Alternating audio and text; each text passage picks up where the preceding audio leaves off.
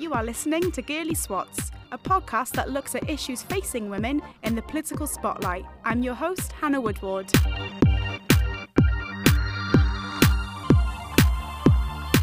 So, welcome to the first episode of Girly Swats with your host, Hannah Woodward.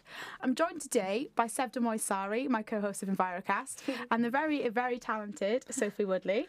And this episode, we'll be discussing the amount of women involved in politics and just looking at that for this episode. So, I'd like to welcome you guys. Hello. How are you guys doing? Good. Excited. Thank you for having us. So I'm just going to start off just talking about the amount of women MPs. And at this general election, we have a record number of female MPs who are standing down because of misogyny. So, for example, Heidi Allen, the former MP for South Cambridgeshire, she said nobody in any job should have to put up with threats, aggressive emails, being shouted at in the street, sworn at on social media, nor have to install panic alarms at the home. And of course, public scrutiny is to be ex- expected in this job, but lines are all too often regularly crossed, and the effect is utterly dehumanising. Now, other female MPs, such as Jess Phillips, the MP for Birmingham Yardley, she's had loads of abuse. For example, the UKIP MEP candidate Carl Benjamin, who has a pseudonym on YouTube of Sargon of Akkad, discussed sexually assaulting the politician in a video. Now, some female MPs are standing down, and some are campaigning to be re elected. Now, what I wanted to discuss with you guys is clearly women involved in politics, whether politicians or journalists, there is danger and violence that coincides with the job. Now, you as prospective journalists and obviously women, how does that make you feel knowing that is a part of the job that we'll be going into? Um, I think it's amazing, really, and I also think that just quickly when you noted Jess Phillips there, Yeah.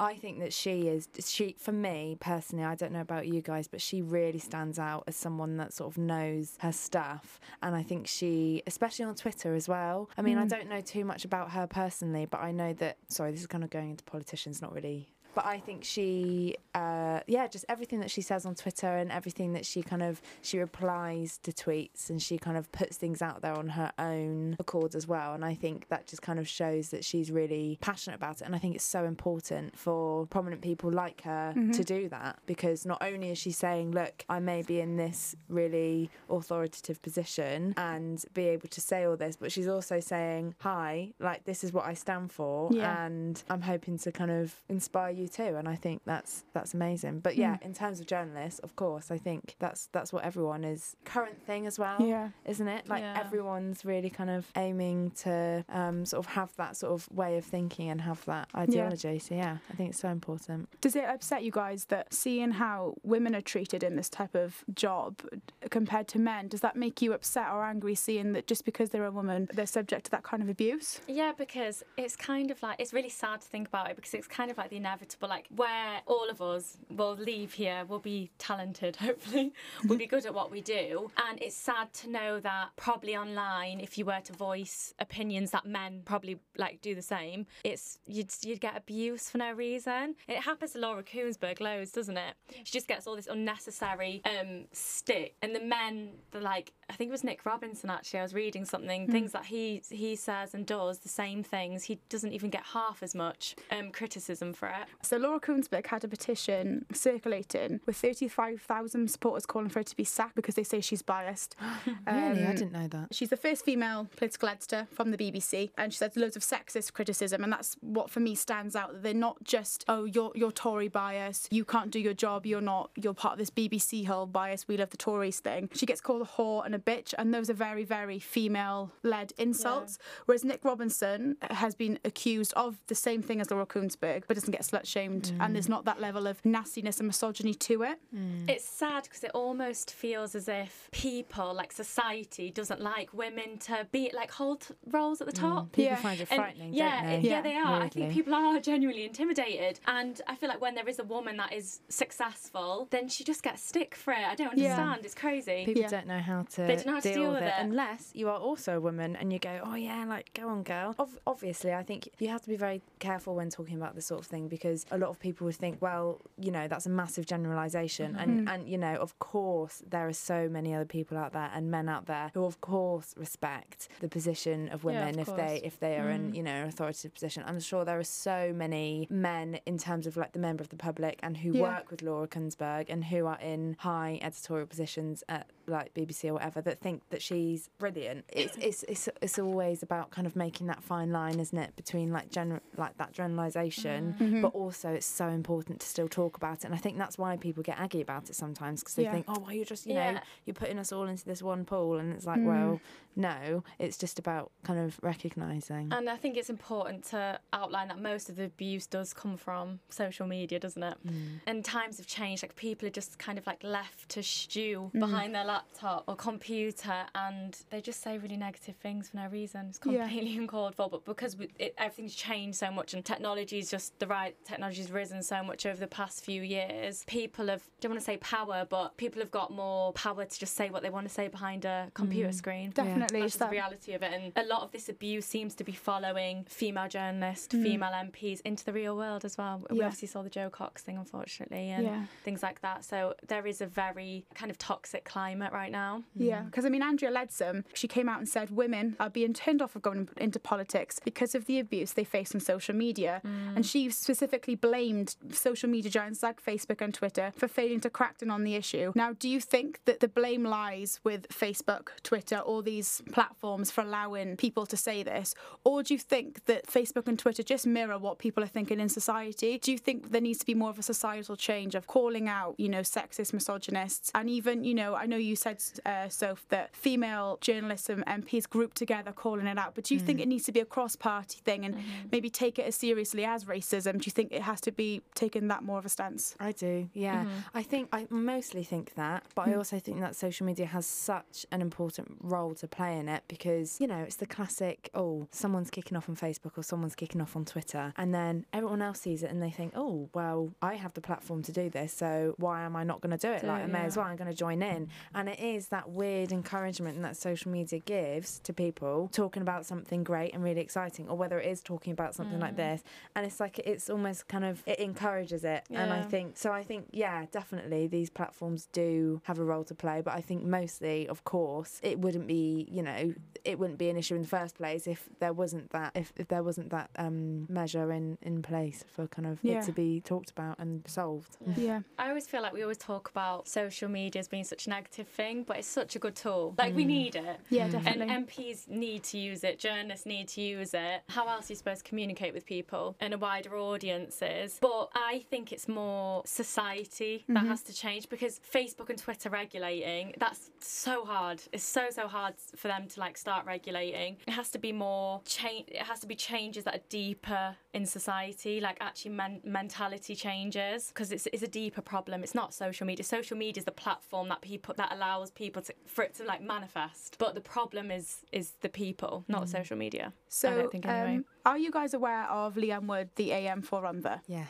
Okay, so there's an example of her. Now, she told the Hay Festival that she's seen more and more misogyny than throughout her political life. She had backlash for calling out a troll on Twitter who she said was behaving in a misogynistic way, and she called him an utter arsehole. Now, Leanne Wood was reprimanded for the tweet, but defended her actions, saying that her and women are regularly receive trolling and abuse tweets on a daily basis. Now, because she was reprimanded by the Assembly and some of her colleagues in the Assembly, how do you think that kind of fits in? Do you think that she was right to do that for calling out a misogynistic tweet, or do you think politicians have to set an example? Because I think it's hard that she's calling out misogyny, It's yet a- she's being told off for doing it. do you think that's yeah. where the problem lies? I was going to say go, it's a Seth. personal attack. I think it's hard. Like obviously they receive such large volumes of abuse. It's Yeah. hard not to react, and I think it's silly to basically reprimand someone for for not like defending themselves. In the end of the day, they get such large volumes, and I think it's really silly, like for to like basically tell someone to be quiet for just sticking up for themselves. Mm. Yeah. I think um, as well this whole thing about MPs and politicians, like you know, setting an example. Obviously, yes, like it's important that they do, but I mm-hmm. think at the end of the day, they are there to represent people, right? That's Yeah. their main mm-hmm. aim. And how can they present people and encourage people Yeah. to do things Yeah. if they're not going to be open and honest about it themselves? Yeah. Mhm. Surely,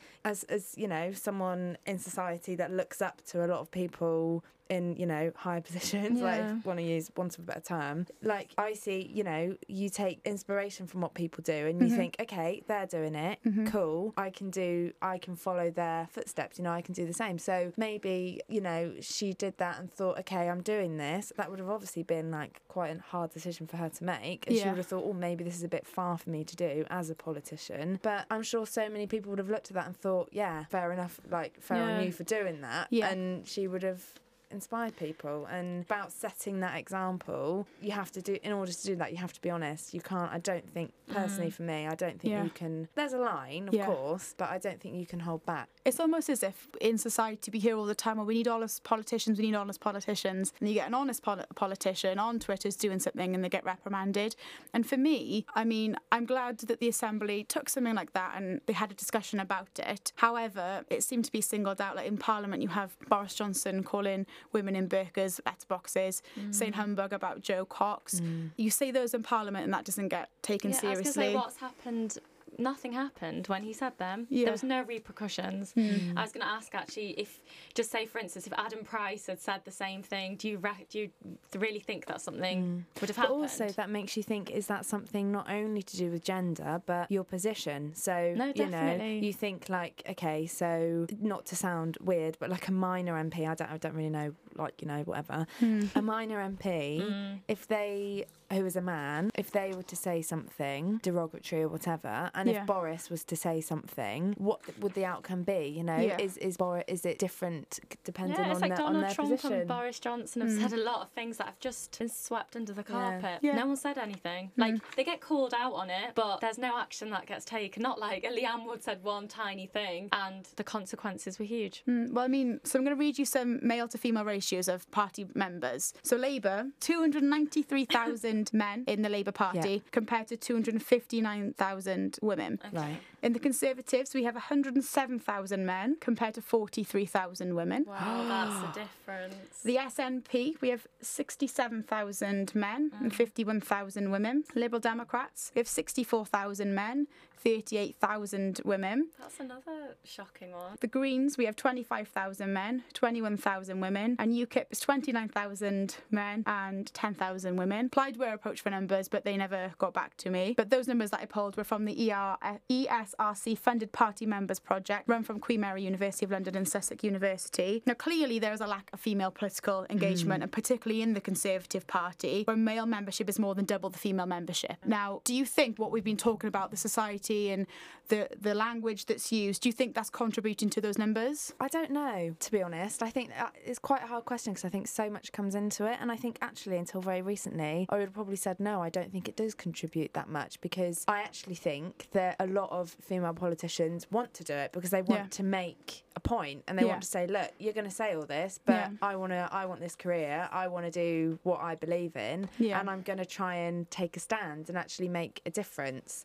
But until very recently, obviously, the more and more you hear about it, the more and more you know, and we, the more and more we are exposed to what female politicians are experiencing, the more you think, well, surely it inevitably it is going to have an effect on numbers. I think it's very, I think it's very split. Which Yeah. is a bit of an annoying answer. Sorry. You know, when you have Donald Trump saying grab her by the pussy, I think it definitely sets that precedent of do women belong here? Like, I know you have, you've had, we've had female um, prime ministers and we have a loads of female MPs. Yeah, but did you see how sorry to interrupt? I said, That's did okay. you see how much stick um, Theresa May got compared to Boris Johnson? Yeah. It's just crazy. Yeah. They absolutely ruined her. Yeah. They did. They did. They scrutinised every single thing that she did. Tell you one thing that I found really interesting. You, when she made her final speech at Yeah. Downing Street and, and she cried Oh, and she they made a big and deal about it. and yeah, a lot of a lot of Mm. media organisations make a big deal out of that. But at the time, I and I don't know if that's me being naive and that's me just not opening my eyes to it. I didn't see that as as scrutiny. I didn't Yeah. see it as something that as if they were like attacking her for it, and I didn't really see it in a misogynistic way until people started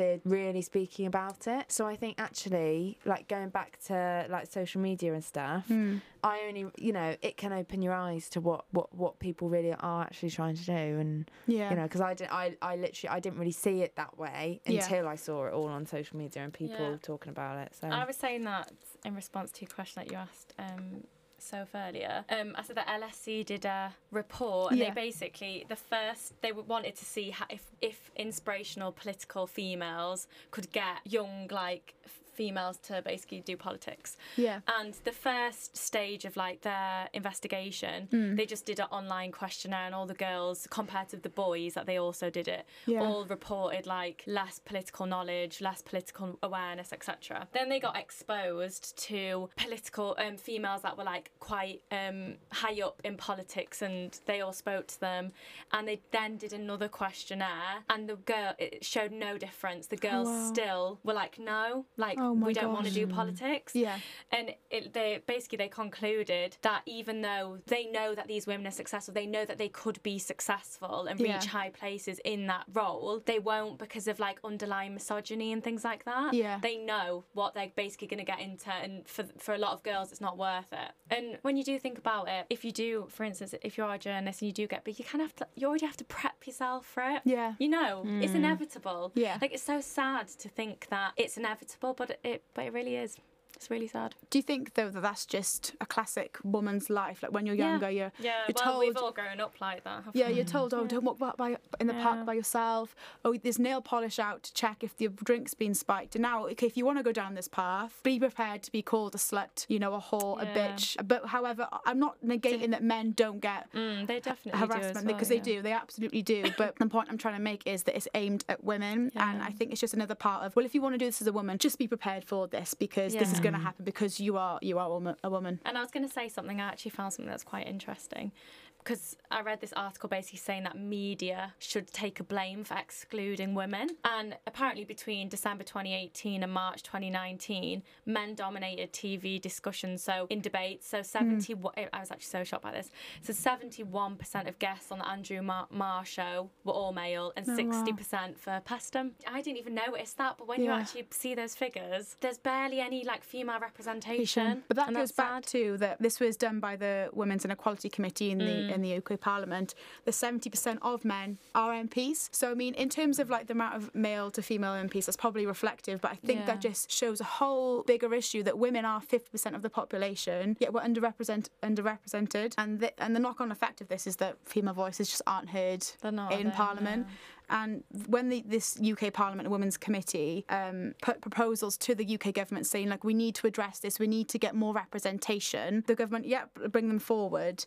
Um, so they set six proposal, six proposals to give Parliament more equal female representation. Such so some of these were such as fines imposed on parties with not enough women in the party, and the government turned around and said, increasing representation is important, but legislation is not the answer. So how how do you guys how do you guys feel about that? Do you think that's the the right way to go about it, not having legislation? So so just to sum up, they're saying that they want to one of the things that they would introduce is to put fines on parties. Did you say? Yeah, so they're going to fine parties. if- Fine parties if there isn't a equal representation of men to women. yeah, Right. That's interesting, isn't it? yeah. I think that's ridiculous to be honest. I don't I feel like it's unnecessary to go mm. to those levels mm. because it's it's it's not a big ask. It's literally just with, with men and women to just have more women in parties, encourage more girls to do politics Yeah. instead of and that's what I mean. You know when Boris Johnson got criticised for using it wasn't really to do with this topic but for using like misogynistic language and Yeah.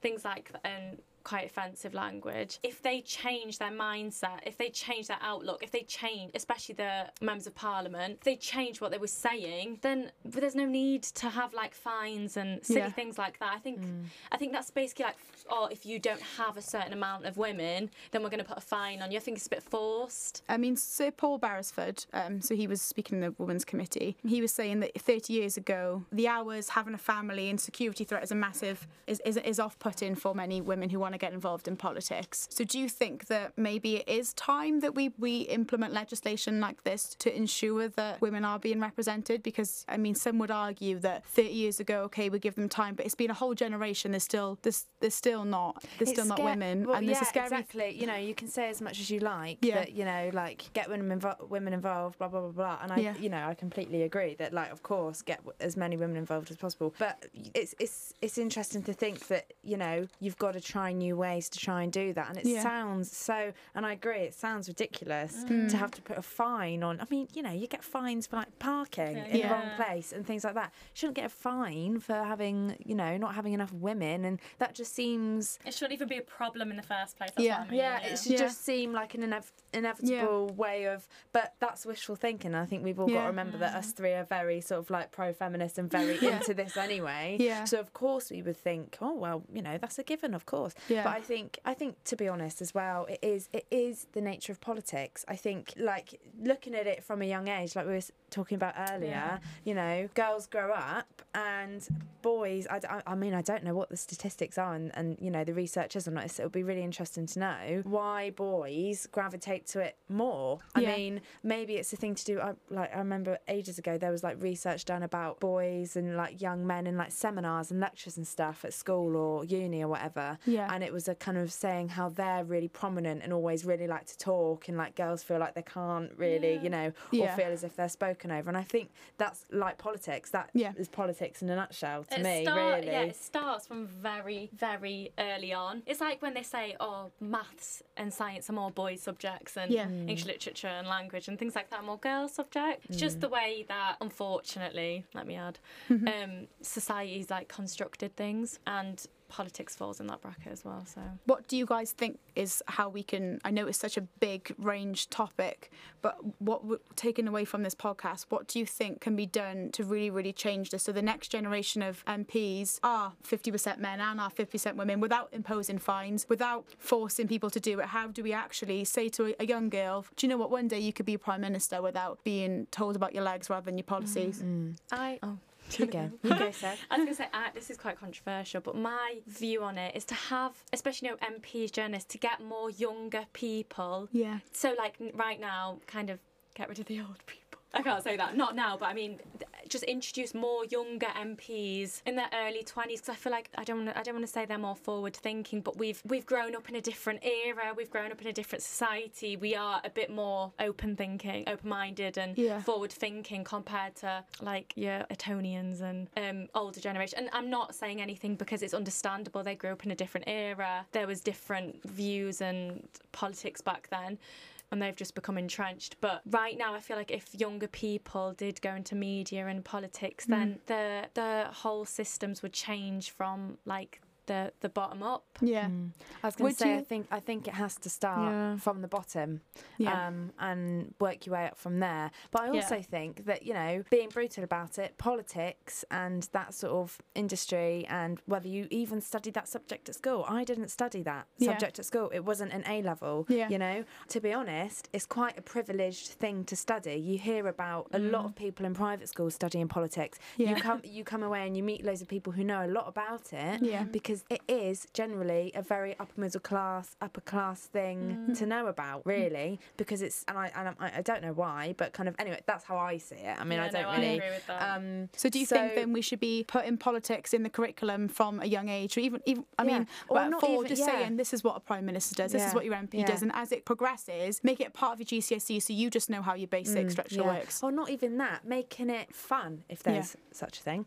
making it, you know, like accessible. It's about it being accessible and not this, oh God, like I don't really know much about it. And, you know, it's, it seems really kind of like intangible for me. It needs to be something that people can like engage with because then maybe more girls would be like, yeah, okay, this isn't something that the boys are going to go into. Yeah. You know, this is something that I'm interested in as well. Yeah. You know? You'll get more girls on, and if you look like on a wider scale, people may if you did start teaching politics from like having in like implementing it in I don't know um, history or something like that. Yeah. Then people would also make more informed decisions Yeah. when voting because they they'd know more. People would be more interested. People will engage in what's actually going on. Yeah. And that's the way, like, as a society, we'll, we can all move forwards together rather than like certain brackets um, being left out. I mean, that's interesting you said that because there was, um, for life of me, I can't remember the country, but there's a country in South America where they have a lot of uh, female MPs and stuff like health and the environment, which arguably a lot of people think are much more important than other other topics.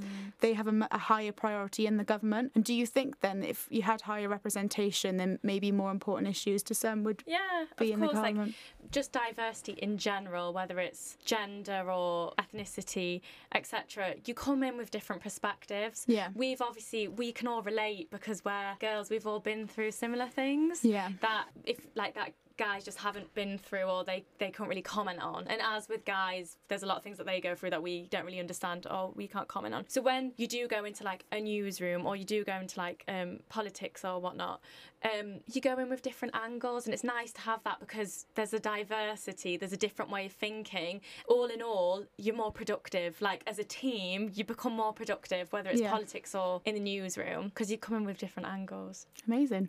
so we're all in agreement that teach Yeah. politics and that's the way forward to definitely educate young girls. did you guys get taught politics at school No. No, we didn't either, and that it's really bizarre because I've never actually thought about that. And then now, when you when like I come to think, it's such a big part of society. It's such a big part of all Yeah. of our lives. It's strange that Yeah. they've not implemented it yet. Yeah, even stuff like little stuff like you know finance, or Yeah. you, you know you come out of uh, sixth form, you take out a massive student loan, you're expected to vote, you don't know who to vote for because you've never been taught it, Mm. so you have to rely on your parents, and then obviously that's fine to ask your parents, but they might not know depending if they take an interest or not. So it's, Mm. it's a bit of a, a lottery. And also, just a quick side note, we're it's, it's such a big part of our lives because A, we're over 18 Yeah. and we can vote, and B, I mean, journalists, you know, like kind of got to know about it. When I was like, you know, a few years ago, Yeah, no idea. Just- Yeah. Still, to be honest, no idea.